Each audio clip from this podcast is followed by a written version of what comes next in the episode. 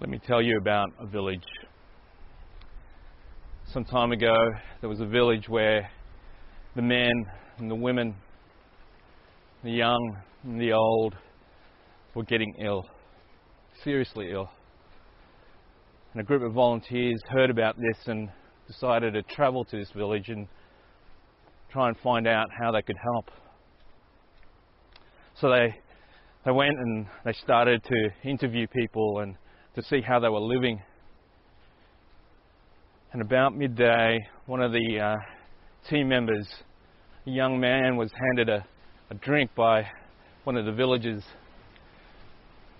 And as he was going to put the cup to his lips to take a drink, he noticed where this water was coming from. There was a long line of villagers queued up at a, a old, an old water pump, one of those hand pumps. And they were queued up with their water containers, looking to fill them up for the day. The young man rushed over and grabbed a sample of this water and he started running some tests on it. What he found was this water contained cholera. And so they, they stopped the villagers from drinking this water.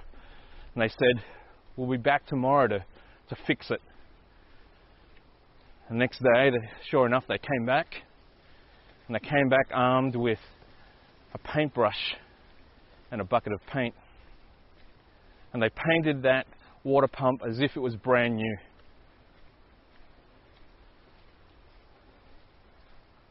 That's it's crazy, isn't it? Crazy to think that a coat of paint would purify that water. But it's even more crazy when we think we can do that with our lives.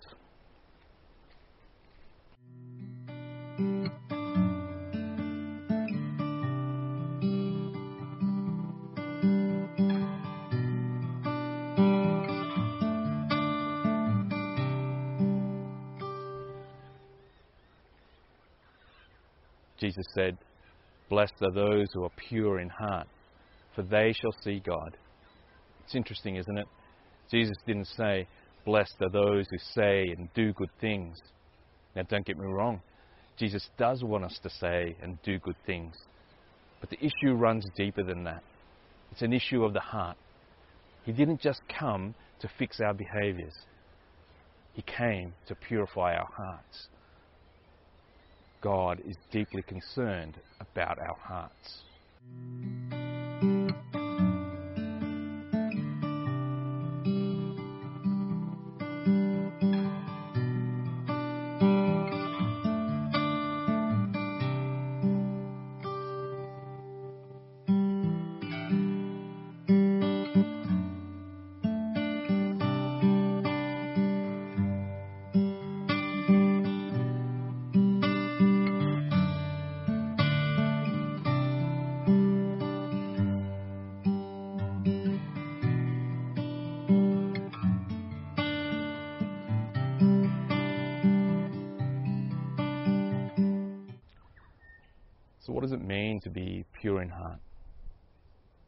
After Jesus introduces his sermon with the Beatitudes, he goes on to say, someone who's been angry with anyone else, someone who has had a disagreement with a brother or a sister, they're just as guilty as one who's committed murder.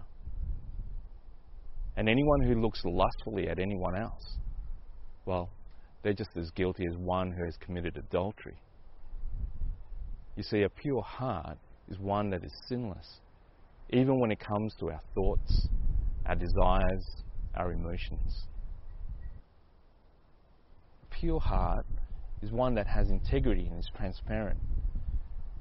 In Acts chapter 5, we have the story of Ananias and Sapphira, where they see Barnabas sell some of his land and give all the money to the apostles.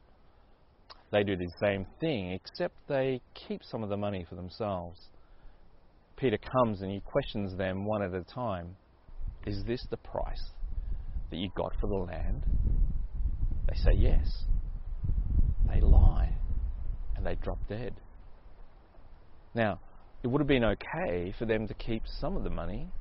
It would have been okay if they kept all of the money. But we're told that they lied not just to the apostles, to God. Their actions lied about their real intentions, their genuine motives. Intentions and motives, these are part of a pure heart. Jesus clashed a lot with the religious leaders of his time. One day he said to them, Woe to you, teachers of the law and Pharisees, you hypocrites! You are like whitewashed tombs, which look beautiful on the outside, but on the inside are full of bones of the dead and everything unclean. In the same way, on the outside you appear to people as righteous, but on the inside you are full of hypocrisy and wickedness. Jesus called them hypocrites. They put on a front, they put on masks, they put on a show. They lead people to believe they were good and holy.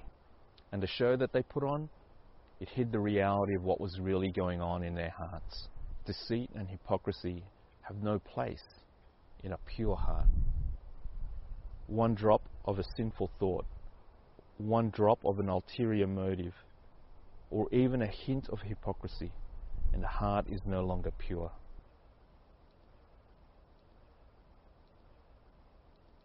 And a pure heart is not just the absence of anything sinful or bad, but it must be full of the love of God. We all know the Shema in Deuteronomy 6:4. Love the Lord your God with all your heart, with all your soul, and all your strength. A heart that is fully, completely, totally in love with God, that is a pure heart A pure heart is one that is so full of love for God that it overflows. And it's out of that overflow that determines our actions. It's out of that overflow that we love others. God is deeply concerned about our hearts. He wants a pure heart. And when I think about that, this blessing convicts me. Proverbs 20, verse 9 says, who can say, I have kept my heart pure, I am clean and without sin?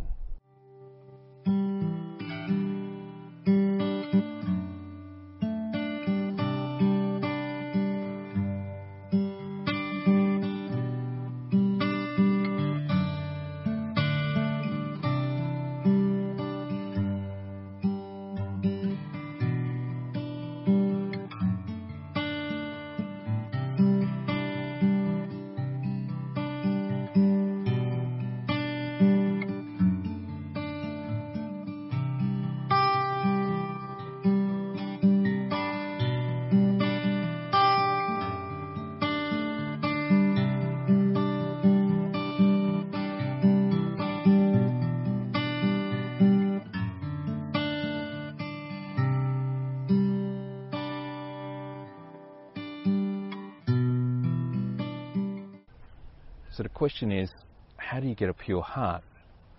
Well, surely the answer is not try harder or do more religious things, because that would just be like putting another coat of paint on the pump. To be pure in heart takes a miracle from God. It's a divine work, not a human effort. King David knew this, and he cries out in Psalm 51, verse 9 to 11 Hide your face from my sins and blot out all my iniquity. Create in me a pure heart, O God, and renew a steadfast spirit within me. Do not cast me from your presence, or take your Holy Spirit from me. And maybe God's answer to that cry is found in Ezekiel chapter 36, verse 26. I will give you a new heart and put a new spirit in you. I will remove from you your heart of stone and give you a heart of flesh.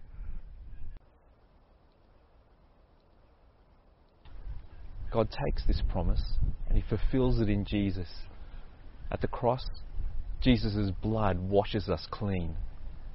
Jesus, the only one with a pure heart, takes our place so that we could see God. And at the resurrection, Jesus gives us a new life, a new heart. And at Pentecost, He gives us the Holy Spirit to guide us and to continue to purify us. How do we get a pure heart? It's a divine work. God is greatly concerned about our hearts, and only He can purify our hearts through Jesus Christ.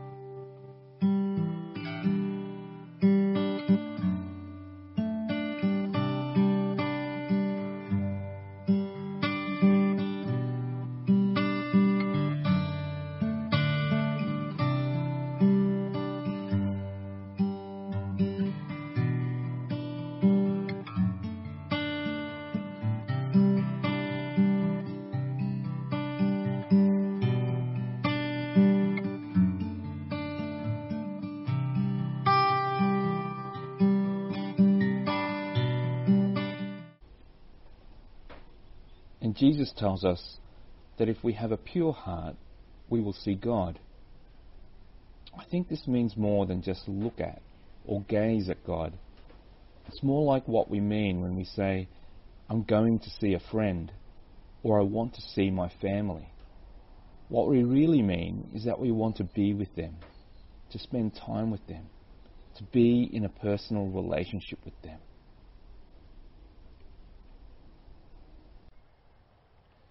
Now, this blessing, is it just a, a, future aspect to it? You know, when we are with God for eternity? Or is there a, a present one where we can enjoy this as well? Well, there's definitely a future aspect that we get to look forward to. But there's also a present one. You see, the purer our heart gets, the more we see of God the more we experience who He is and what He does in our world. The more we see God, the more we taste that He's good. The more we want to see more and more of Him. And the more we see of God, the more we enjoy Him.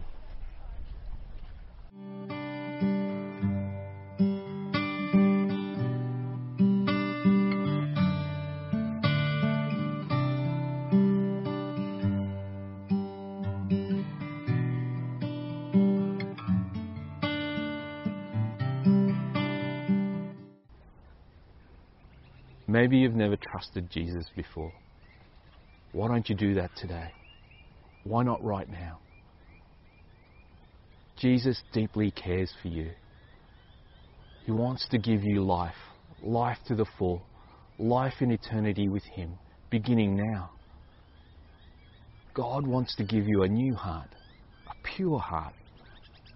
You can ask God to do that for you right now for those who are already a child of God, this week, every day this week, search your heart. Better yet, ask God to search your heart. King David does exactly this in Psalm 139, verse 23 to 34. Search me, God, and know my heart. Test me and know my anxious thoughts See if there is any offensive way in me, and lead me in the way everlasting. One final thing. In the West, we're very individualistic. We take these verses and we apply them personally. There's nothing wrong with that.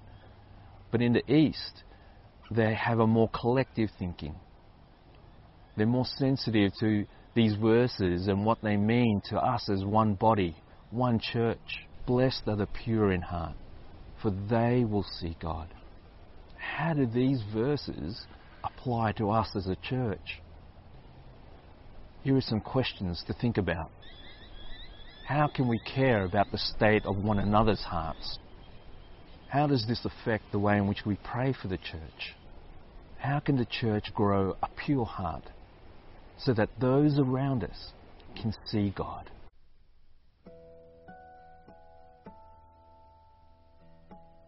We are going to spend some time now in prayer.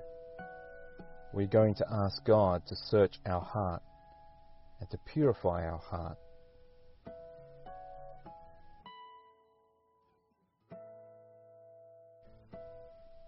Dear Heavenly Father, we stop to be still. We focus all our thoughts on your words and on your presence.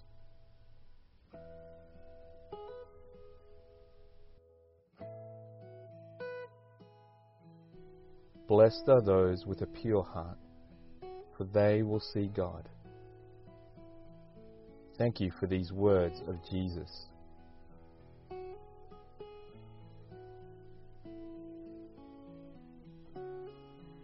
We thank you for Jesus. We thank you for his love for us. His love that ran red on the cross for us.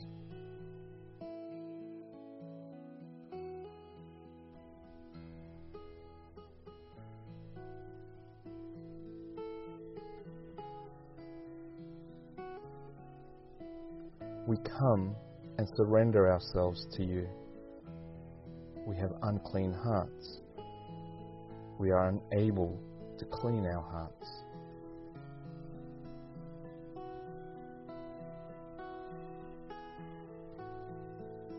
We thank you that you want to create a new heart in us. We thank you that you desire to purify our heart.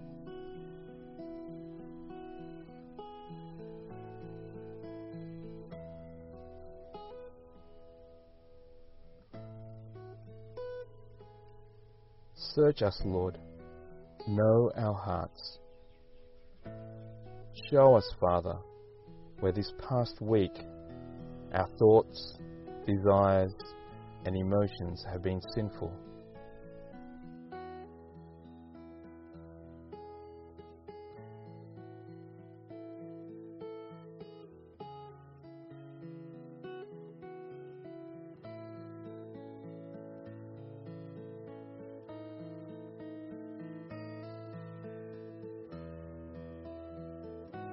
Forgive us, Lord. Purify our hearts.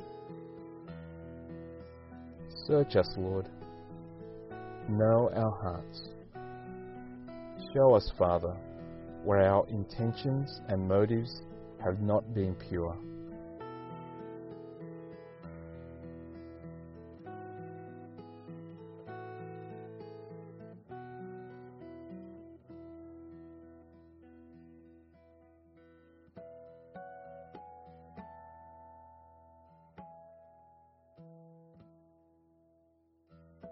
Forgive us, Lord.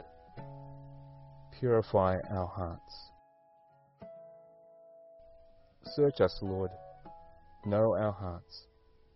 Show us where we have failed to love you with all our heart, all our soul, and all our strength.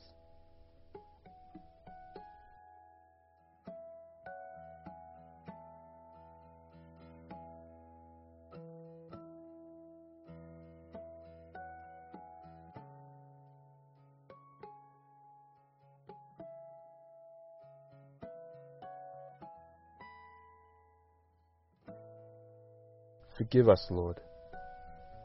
Purify our hearts. Search us, Lord. Know our hearts. Remind us, Lord, of your goodness in our hearts. Remind us of when we have loved well, when we have displayed something of you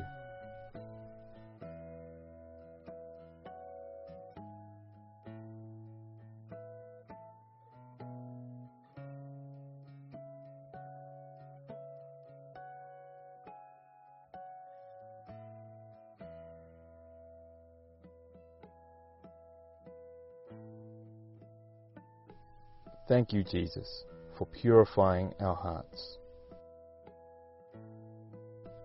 Father, I thank you for the times when we have seen you, for the times when we have experienced your power and your love.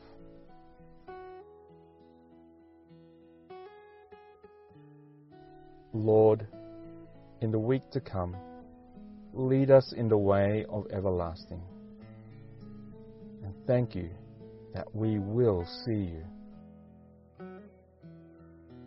In Jesus' name we pray. Amen.